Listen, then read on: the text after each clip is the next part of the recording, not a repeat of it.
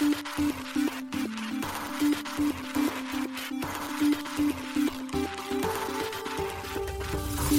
しい経済ニュース。この番組では伝統者のメディア新しい経済がブロックチェーン仮想通貨フィンテックに関する日々のニュース解説を平日毎日音声コンテンツでお届けしています。そして新しい経済ではブロックチェーン仮想通貨に関するニュース解説記事やインタビュー記事学習記事などのたくさんのコンテンツを掲載しております。ぜひ新しいひらがな経済漢字で検索してメディアもチェックしてください。そして LINE 公式アカウントではメディアの更新情報を配信しております。LINE 公式アカウントにもぜひご登録ください。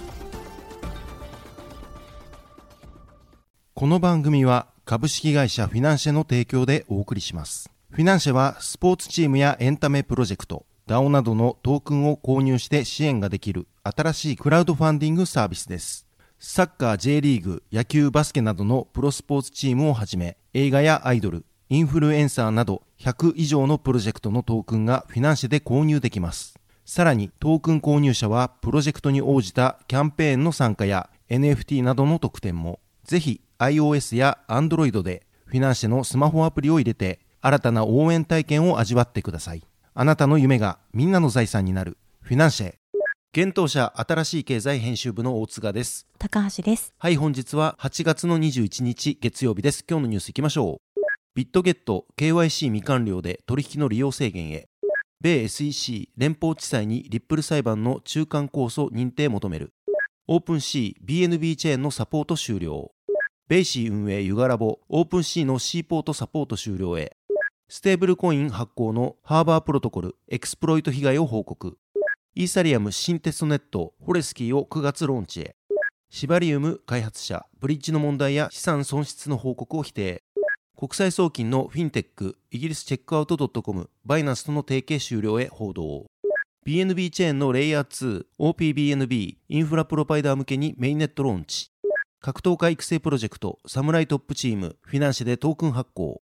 一つ目のニュースはビットゲット KYC 未完了で取引の利用制限へというニュースです。シンガポール拠点の海外暗号資産デリバティブ取引所ビットゲットが KYC 本人確認手続き認証に関する要件を8月21日更新しました。これにより、同取引所における全ユーザーは KYC の登録が実質必須となります。発表によると9月1日0時、日本時間で同日1時以降に新規登録をする場合、ユーザーはレベル1の KYC 認証を完了する必要があるとしました。また9月1日1時日本時間以降に以前に登録が済んでいるユーザーについては、10月1日1時日本時間までは通常通り入金出金取引が行えるといいます。ただしそれ以降 KYC を完了していないユーザーについては、引き出し、注文のキャンセル、サブスクリプションの召喚、ポジションのクローズのみが可能となり、新たな取引注文の作成が制限されるということです。なお、レベル1の KYC は政府発行の ID カードの提出、及び顔認証が必要です。この KYC が完了すれば、1日あたり300万 USDT の出金、及び無制限の暗号資産の入金、そして法定通貨であれば1日あたり300万 USDT までの入金が可能になります。また、ピアツーピア取引については無制限となります。ビットゲットは今回の KYC 認証要件更新について、世界の暗号資産分野の規制要件を遵守し、安全な暗号資産取引環境を構築するためとしています。なお、ビットゲットは日本で無登録にて暗号資産交換業を行っていると金融庁が今年3月に警告を発している取引所です。ちなみに同取引所は、米国やシンガポール、シリア、スーダン、香港など一部の国と地域で利用が制限されています。今年5月には同じく金融庁から警告されている海外暗号資産取引所であるバイビットが KYC を導入また7月にはクーコインが全ユーザーへの KYC 義務化を実施しています続いてのニュースは、米 SEC 連邦地裁にリップル裁判の中間控訴認定求めるというニュースです。米証券取引委員会 SEC が米ニューヨーク州南部地区連邦地裁に米リップル社に対する訴訟での中間控訴申し立てを8月18日行いました。SEC は裁判所に対し中間控訴を認定するよう求めています。SEC は8月9日、同訴訟の担当判事である米ニューヨーク連邦地裁のアナリサ・トレース判事に対し、中間控訴申し立てを認めるよう求める書簡を提出していました。SEC はリップル裁判の判決は、リップル社のような発行者が暗号資産取引プラットフォーム上で、あるいは現金以外の対価で投資契約を提供、契約したとされる当地裁における多くの案件を含む様々な係争案件に影響を与える可能性があると訴えていました。。なお SEC は現在、大手暗号資産取引所のコインベース及びバイナンスをはじめ、複数の暗号資産関連企業と法廷争いを繰り広げています。トレース判事が SEC の中間控訴申し立てを許可したため、今回 SEC は正式に申し立てを行った格好となりました。SEC は控訴申し立てと合わせて提出した書類にて、裁判所が下したリップルのプラットフォーム上での XRP のプログラム的な提供、販売は投資家に他社の努力にによる利益を合理的に期待させることはできないという判決と、リップル社のサービスに対する支払い形態としての XRP のその他の分配がハビー判例法に基づく金銭の投資とするには法的に不十分であるとした判決について言及しました。SEC はこれらの判決について、見解の相違に実質的な根拠がある支配的な法律問題を含んでおり、これらの問題に関する上訴判決を今得ることは、この訴訟の最終的な終結を著しく前進させる可能性があるとし、即時上訴が正当なものであるとしました。なお、リップル社はこの申し立てについて9月1日まで反論書類の提出ができます。また SEC はリップル社の反論書類に対し9月8日まで反論ができます。最終的に SEC の申し立てが認められた場合、控訴裁判所に判決に対する控訴の許可を申請することができます。リップル裁判は2020年12月23日に SEC がリップル社及び同社 CEO のブラッド・ガーリングハウス氏、共同創設者のクリス・ラーセン氏を提訴したことから始まった裁判で最近まで争われていました。SEC はリップル社が2013年からの7日間で有価証券として未登録の暗号資産リップルを販売し、約13億ドル、当時のレートで1300億円超の資金を得たとして提訴。リップル社は XRP はクロスボーダー決済を促進させるために開発された通貨であると主張し、暗号資産業界と規制当局のの間で大きな争点になっていました。なお、この裁判は7月13日判決が出ています。判決は、リップル社による XRP の機関投資家向けの販売スキームは、ハビーテストの条件を満たすため、未登録証券募集にあたるが、個人向けに販売される XRP は有価証券ではないというものでした。これは SEC のリップル社がこれらの機関投資家向け販売で約7億2890万ドル、日本円にして約1003億円の XRP を販売したという申し立てを一部認めた形となりました。同判決は暗号資産取引所を通じて販売された XRP は証券に当たらないことを決定づけるものとなりました。そのため業界ではリップル社の勝利として祝杯の声が上がっていました。この判決に対し SEC のゲイリー・ゲンスラー委員長は失望していると述べ判決を不服とし控訴を示唆していました。続いてのニュースは OpenC BNB チェーンのサポート終了というニュースです。大手 NFT マーケットプレイスの OpenC が BNB チェーンのサポート終了を8月19日発表しました。これにより OpenC では BNB チェーン上の NFT に関する新規の出品やオファーができなくなるとのこと。ただし閲覧、検索、転送については可能としています。オープンシーは私たちのエコシステムが進化するにつれ、最も有望な取り組みにリソースを分配する必要があると説明。今回の BNB チェーンサポート終了は、BNB チェーンのサポートを続けるコストがそのリソースを上回ってしまうと判断したからと述べられています。なお、BNB チェーンは BNB スマートチェーン及び BNB ビーコンチェーンによって構成されています。BNB スマートチェーンはイーサリアムバーチャルマシン対応、コンセンサスレイヤー、マルチチェーンハブなどの役割を担っており、BNB ビーコンチェーンはステーキングや投票などの BNB チェーンのガバナンス面を担当するブロックチェーンとなっています。オープンシーは現在、イーサリアム、ポリゴン、クレイトン、ソラナ、アバランチといったレイヤー1ブロックチェーンのほか、イーサリアムのレイヤー2ネットワークであるアービトラム、オプティミズム、ゾラ、ベースに対応しています。続いてのニュースは、ユガラボが C ポートのサポート終了へというニュースです。人気 NFT プロジェクト、ボワードエイプヨットクラブベイシーを運営するユガラボが、大手 NFT プラットフォームオープン C のプロトコル移行先 C ポートについてサポート終了予定であることを8月19日、公式 X、旧 Twitter にて発表しました。シーポートは購入者が所有する NFT とトークンを組み合わせて、購入者の NFT と交換取引できるプロトコルです。今年6月21日に導入されており、従来のプロトコルに比べガス代の大幅な削減が可能になっています。オープンシーは今月17日、同社提供のロイヤリティをオンチェーンで強制的に徴収できるツール、オペレーターフィルターを来年2月までに廃止し、クリエイター手数料の支払いをオプション制へ移行することを発表しました。これを受けユガラボはオープンシーに対し次のようにコメントをしています。新しく革新的なコンテンツが生み出され、クリエイターがその作品に対して報酬を得られるようなエコシステムの醸成に貢献することを約束します。ユガラボは、クリエイターのロイヤリティを保護することで、クリエイターがその作品に対して適切な報酬を得られるようになると信じています。と一部中略ですがコメントしています。そしてユガラボはオープンシーによるオペレーターフィルターの廃止日に向けて、すべてのアップグレード可能な契約と新しいコレクションに対する C ポートのサポートを終了すると説明しています。なお、オペレーターフィルターとは、ロイヤリティの支払いを回避するような NFT プラットフォームをブロックリストに追加することで、購入者に対して強制的にロイヤリティの支払いを実行させるツールです。同ツールは昨年11月よりリリースされています。今月31日より前にオペレーターフィルターを有効にしたコレクションやオープンシー及びイーサリアム以外のブロックチェーン上の既存コレクションについては来年2月29日まで全ての二次販売でクリエイターへのロイヤリティが適用されその後クリエイター手数料の支払いはオプション制に移行されるということです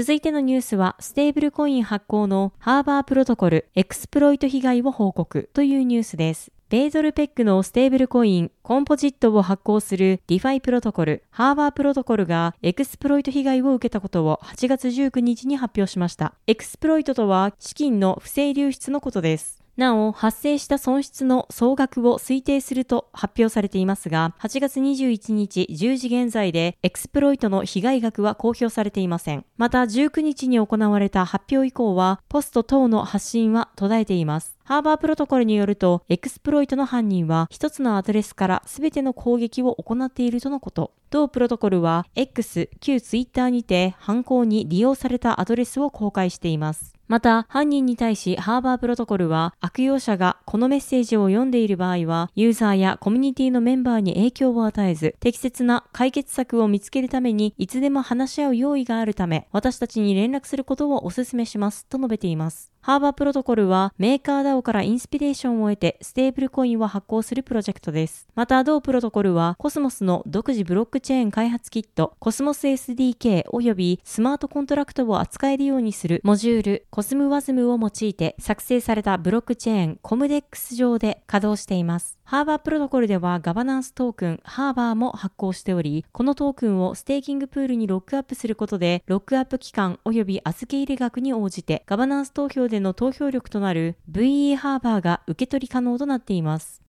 続いてのニュースは、イーサリアム新テストネット、ホレスキーを9月ローンチへというニュースです。イーサリアムの開発者が同ネットワークの新たなテストネット、ホレスキーを9月に展開する計画を8月17日に明かしました。この計画が明らかになったのは、エクゼキューションレイヤーミーティング168でのことです。同ミーティングはイーサリアムの2つのクライアントのうち、ブロックのバリデーションや生成を行う実行層に関する開発者会議です。ちなみにもう一方のクライアントはバリデーターの管理などを行うコンセンサス層です。現在イーサリアムのテストネットとしては主にセポリア、ゴエリが利用されています。しかし、この両ネットワークを利用する際に必要なガス代用のトークンの供給が少数の団体に独占されているという問題が発生しているといいます。新たなテストネット、ホレスキーは、この供給問題を解決し、ゴエリに代わって、より良いテスト環境を提供するために展開されるとのことです。なお実際にテストネットで流通させるトークン、ホレスキーイーサの枚数も16億枚に決定しています。すでに GitHub にはホレスキーのリポジトリが存在しており、その中のドキュメントには同ネットワークの使用とネットワークの稼働予定日が記載されています。稼働予定日は協定世界時で9月15日14時であるとされていますが、作業は進行中で最終的な発表は今後行われるといいます。また同テストネットは展開後数年間の稼働が想定されており、2028年にサポートを終了することが予定されています。なお、ホレスキーの名称は英語のホールとスカイに由来しているのではなく、チェコ共和国の都市プラハの鉄道駅、ホレショビツ駅に由来しているといいます。テストネットのチェーン ID にはその地域の郵便番号である17000が利用されています。続いてのニュースは、シバリウム開発者がブリッジの問題や資産損失を否定というニュースです。イーサリアムのレイヤー2スケーリングソリューション、シバリウムにおいて発生したとされるブリッジのエラーや資産損失に関する報告について、同ネットワーク開発者のシャトシクサマ氏が、柴犬のブログにて8月17日否定しました。シバリアムは、ミームコイン柴犬の開発者が提供する芝エコシステムの基盤となるブロックチェーンです。イーサリアムのスケーラビリティ問題及び取引手数料の削減により、分散型アプリケーション及び取引のユーザーエクスペリエンス向上を目指しています。同ブロックチェーンは8月17日にメインネットがローンチしてから数時間後にネットワークが停止し、そこから数時間の間、トランザクションが作成されていませんでした。こういった状況の中、シバリアムへのブリッジに問題が発生し、利用された資産がロックされている状態であることや、シャトシがブリッジされたイーサを回収できないとテレグラムで発言しているという報告がスクリーンショットとともに投稿されました。しかしその後これらの報告がシバエコシステムを傷つけようとする第三者の嘘の投稿であったことがシャトシ氏より報告されています。先ほどお伝えしたシャトシ氏によるテレグラムの発言に関しても偽造されたもので該当する発言は行っていないとシャトシ氏は否定しています。シャトシ氏はその後ブログを投稿し、その中でブリッジの問題はありませんし、私が何か問題を言っているというスクリーンショットはどれも嘘で、あなたの資金は安全ですと語りました。また今回のネットワーク停止については、シバリアムの問題ではなく、シバリアムが稼働したと発表した時に同時に起こった大量の取引とユーザーの流入によるものですとシャトシ氏は説明しました。シャトシ氏は Web3 インフラ開開発のアルケミーが提供するサービスの利用状況を公開し、1ヶ月に4億のコンピューターユニットの割り当てを用意していたものの、ローンチ後、わずか約30分で1億6000万以上のコンピューターユニットが利用されたと説明しています。芝公式チームからもアナウンスが行われ、ブロックチェーンの拡張を進めているとし、さらなる情報は明日更新予定と発表しています。また、偽のスクショを投稿したユーザーに関して、裁判のための犯人特定に向け、X、旧 Twitter に協力を求める予定ということです。続いてのニュースは、国際送金のフィンテック A、チェックアウト .com、バイナンスとの提携終了へ報道というニュースです。英国拠点の国際送金フィンテック企業であるチェックアウト .com が大手暗号資産取引所のバイナンスとの提携を解除するようです。経済誌フォーブスが8月18日報じました。その報道内容は、チェックアウト .com がバイナンスに8月9日と11日に送った2通の書簡を引用したものです。書簡の中でチェックアウト .com の CEO である業務プザ氏は、規制当局からの行動や命令についての報告及びパートナーからの問い合わせを理由に、バイナンスとの契約を解除したとの記載があるとのことです。また、11日に送られた書簡では、バイナンスのマネーロンダリング防止、制裁、コンプライアンス管理に関する追加的な懸念が挙げられており、8月17日に契約解除が発行すると述べられているとのことです。また、チェックアウト .com の広報担当者は、フォーブスの取材に対し、バイナンスとの契約終了を認めたといいます。一方でバイナンスはこの契約解除に対して同意できず法的措置を検討しているといいます。また、バイナンスはフォーブスに対し、規制当局及びパートナーとの信頼関係をより強固なものにしたいと語り、チェックアウト .com の提携解除がバイナンスのサービスに影響を与えることはないと強調したとのことです。なお、チェックアウト .com は2021年には単月で約20億ドルにも及ぶバイナンスの取引を処理したこともあったとのことです。バイナンスは8月、同社提供の決済サービス、バイナンスコネクトが終了することが各社により報じられたばかりです。バイナンスコネクトはもともとバイフィニティとして昨年3月にバイナンスが提供開始した決済サービスです。このサービスは企業に対し、ビザやマスターカードなどの主要な法定通貨の支払い方法を提供するほか、50銘柄を超える暗号資産についてもサポートを行っていました。バイフィニティにおいて、バイナンスは決済企業のペイセーフとチェックアウト .com と提携し、グローバル展開を目指すことが発表されていました。続いてのニュースは OPBNB がインフラプロバイダー向けにメインネットローンチというニュースです。BNB チェーンのレイヤー2ネットワーク OPBNB がインフラストラクチャープロバイダー向けにメインネットを8月16日にローンチしました。BNB チェーンは大手暗号資産取引所バイナンス提供のブロックチェーンです。OPBNB はオープンソースのブロックチェーン開発ソフトウェア OP スタックを採用したイーサリアムバーチャルマシーン互換の L2 ブロックチェーンです。今年6月にテストネットをリリースしました。OP スタックはイーサリアムの L2 スケーリングソリューションであるオプティミズムの技術に基づいたソフトウェアです。開発者はこのソフトウェアを用いることで、オプティミスティックロールアップを採用した独自のレイヤー2ブロックチェーンの立ち上げが可能です。今回のメインネットローンチは OPBNB でのインフラストラクチャーを開発するサービスプロバイダーに向けてのものであり、一般のユーザーには公開されていません。なお、一般のユーザーに向けての正式なローンチは8月末から9月初旬を予定しているとのことです。しかし、OPBNB BNB は利用可能であり、BNB チェーンが提供するブリッジもすでに稼働しています。同ブリッジでは BNB スマートチェーンからネイティブトークン BNB を入金することが可能です。また BNB チェーンは OPBNB での開発をサポートするチュートリアルを公開しています。このチュートリアルではメタマスクなどのウォレットを OPBNB に接続する方法から分散型アプリケーションの開発方法まで幅広く説明がされています。続いてのニュースは、格闘家育成プロジェクトサムライトップチームフィナンシェでトークン発行というニュースです。トークン発行型クラウドファンディングサービスフィナンシェ運営のフィナンシェが格闘家育成プロジェクトサムライトップチーム発足と同プロジェクトのトークン発行及び販売開始を8月19日発表しました。サムライトップチームは日本人初の総合格闘技 MMA の世界王者を輩出することを目的にトークンを活用して若手格闘家の練習環境と活動をサポートするプロジェクトです。発表によると日本の MMA 市場では練習に専念できる選手はごく一部のトップ選手のみで多くの有望な若手選手は金銭的な理由から練習に集中することが難しい状況とのこと。同プロジェクトではフィナンシェ活用により選手が世界の舞台に挑戦できる環境を整えるとのことです。なお、同プロジェクトにはスペシャルアドバイザーとして第1代シュート世界バンダム級王者岡田亮選手が参加するといいます。また多くの現役選手、レジェンド選手の賛同のもと、プロジェクトの運営やプロモーションなどを共に推進していくとのことです。今回のトークン発行によるファンディングで集まった支援金は、現フライ級で、キングオブパンクラシストの鶴屋怜選手と、ロードトゥ UFC2022 優勝の成績を持つ中村倫也選手の2名のゼロ期生が活動資金として利用するとのことです。なお、1期生以降はオーディションを経て選出予定とのことです。トークン購入者の特典としては、プロジェクト運営の一部に携われる投票企画への参加や参加型イベントへの招待、特典抽選への応募などの権利が得られます。投票はトークン保有数に応じて投票数が多くなる仕組みや保有しているトークン数の割合によって抽選特典の投票確率が変動する仕組みとなっています。また一定のトークンを保有しているサポーターには限定の特典も提供されます。サムライトップチームのトークン販売は8月19日19時より開始しており、10月16日21時まで実施される予定です。なお、フィナンシェで発行されているコミュニティトークンは、金融商品取引法上の有価証券ではなく、資金決済法上の暗号資産でもないとのことです。